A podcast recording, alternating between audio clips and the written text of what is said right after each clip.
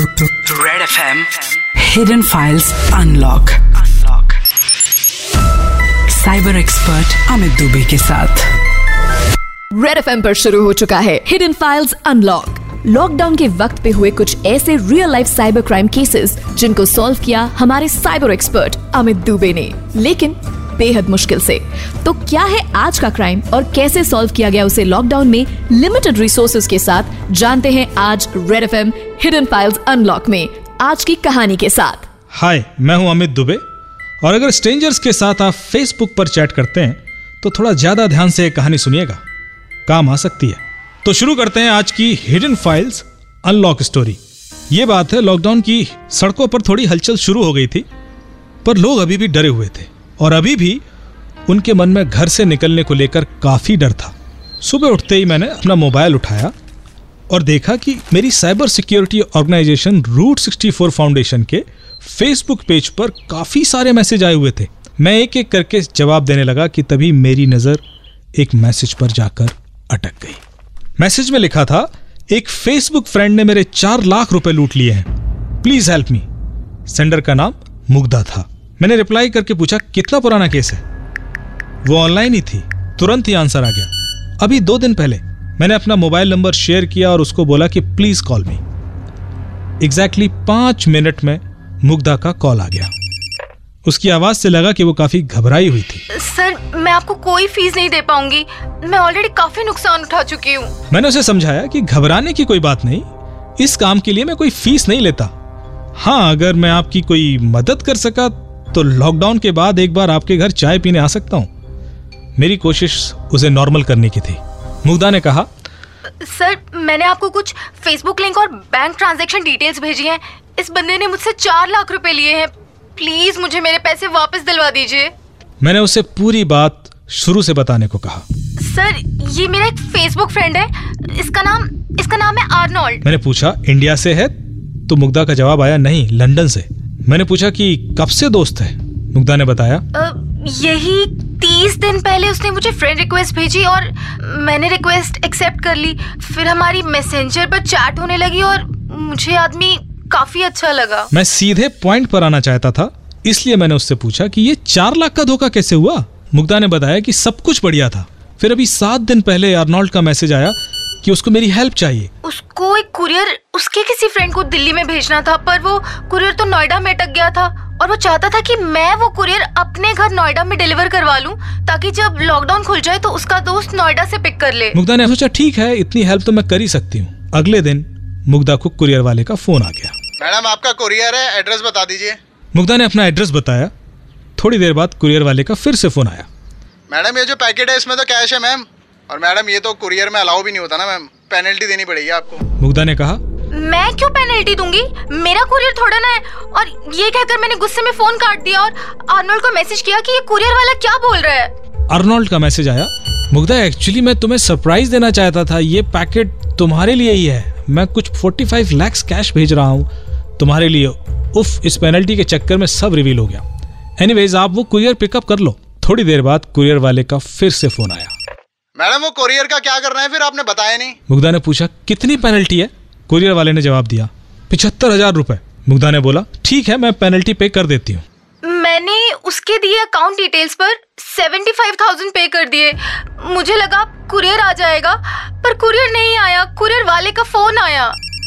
Madam, इसमें तो jewellery भी है, अब इसकी पेनल्टी तो ज्यादा लगेगी। मुग्धा ने परेशान होते हुए पूछा, कितनी पेनल्टी? कुरियर वाले ने बताया, करीब सवा तीन लाख और लगेंगे। मुग्धा ने आर्नोल्ड से बात करके सवा तीन लाख भी ट्रांसफर कर दिए। मुग्धा परेशान हो चुकी थी। देखते ही देखते उसके अकाउंट से चार लाख रुपए जा चुके थे और कुरियर अभी भी नहीं आया था। सर, कुरियर अभी भी नहीं आया और ये कुरियर वाला मुझे अभी भी परेशान कर रहा है। मुझे वो कुरियर नहीं चाहिए सर, मुझे बस मेरे पैसे वापस करवा दीजिए आप। मैंने कुरियर वाले का नंबर लिया और चेक किया तो मुझे पता पड़ा कि ये तो मुंबई में रजिस्टर्ड है। मैंने कहा, मुग्धा जी अब तक तो आपको एहसास हो ही गया होगा कि आपको धोखा दिया जा रहा है, ये क्रिमिनल्स हैं। I know that, but please please मेरे पैसे वापस करवा दीजिए। मैंने कहा, मुग्धा जी इन्वेस्टिगेशन में टाइम लगेगा, ये क्रिमिनल बहुत चालाक हैं और अपनी पहचान छुपा के ये काम करते हैं, इसलिए इन तक पहुँचने में थोड़ा वक्त लगता है। बट आपने किस भरोसे पर इतने सारे पैसे एक कुरियर वाले को ट्रांसफर कर दिए? और मुग्धा ने जो जवाब दिया उसने मुझे और चौंका दिया था। Amit, I was attached to that person. उसकी आवाज में सीरियसनेस थी। मैंने घबराते हुए पूछा, क्या तुमने उसके साथ कोई पिक्चर्स भी शेयर किए हैं, कोई वीडियो कॉल एक्सेट्रा? और उसने डरते हुए कहा, हाँ। मैंने कंफर्म करने के लिए पूछा, and he is blackmailing you now? वो मुझे धमका रहा है। मुझे वो कुरियर नहीं चाहिए, बस मुझे मेरे पैसे वापस करा दीजिए। लॉकडाउन में हुए इस केस में क्रिमिनल तक पहुंचने में हमें लॉकडाउन ने ही मदद की। मैंने इन्वेस्टिगेशन ऑफिसर से तीन बातें कही। पहली कि फेसबुक लीगल से उस आर्नोल्ड की फेसबुक अकाउंट की पूरी डिटेल्स मांगो, उसकी लॉगिन डिटेल्स, कब कब उसने लॉगिन किया, कहां से लॉगिन किया, सब। दूसरी, इस कुरियर वाले के फोन की पिछली एक महीने की लोकेशन निकालो। और तीसरी कि इस कुरियर वाले का आईपी डेटा रिकॉर्ड भी निकालो। आईपी डेटा रिकॉर्ड ये बताता है कि आपने फोन पर कब कब कौन कौन सी एप्लीकेशन यूज की और क्या ऑनलाइन एक्टिविटीज की। हमारी इन्वेस्टिगेशन में पता पड़ा कि वो आर्नोल्ड का नंबर, जो कि एक लंदन का नंबर था, दरअसल एक वर्चुअल नंबर था।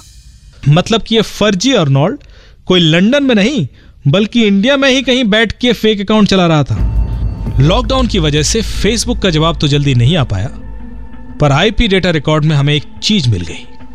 इस कुरियर वाले ने अपने फोन से एक ऑनलाइन ई कॉमर्स पोर्टल से कुछ मंगाया था जो शायद कैंसिल हो गया था, पर उसका एप्लीकेशन एक्सेस रिकॉर्ड था।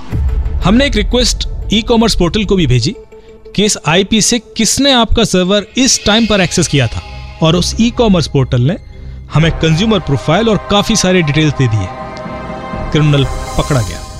नॉर्मली क्रिमिनल्स इस तरह के पैसे को तुरंत इधर उधर मूव कर देते हैं और एटीएम से निकाल लेते हैं, पर लॉकडाउन की वजह से वो इतना सारा अमाउंट एटीएम से नहीं निकाल पाया और हमने काफी सारे पैसे की रिकवरी भी कर ली। तो ये थी आज की कहानी।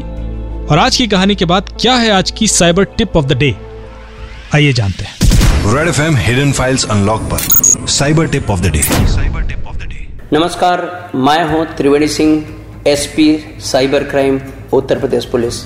देखिए, फेसबुक से आपको तमाम तरह के रिक्वेस्ट आते रहते हैं फ्रेंड्स के, और आप बिना जाने समझे आप फ्रेंड रिक्वेस्ट एक्सेप्ट कर लेते हैं। आप समझते हैं कि ये जेन्युइन आदमी है।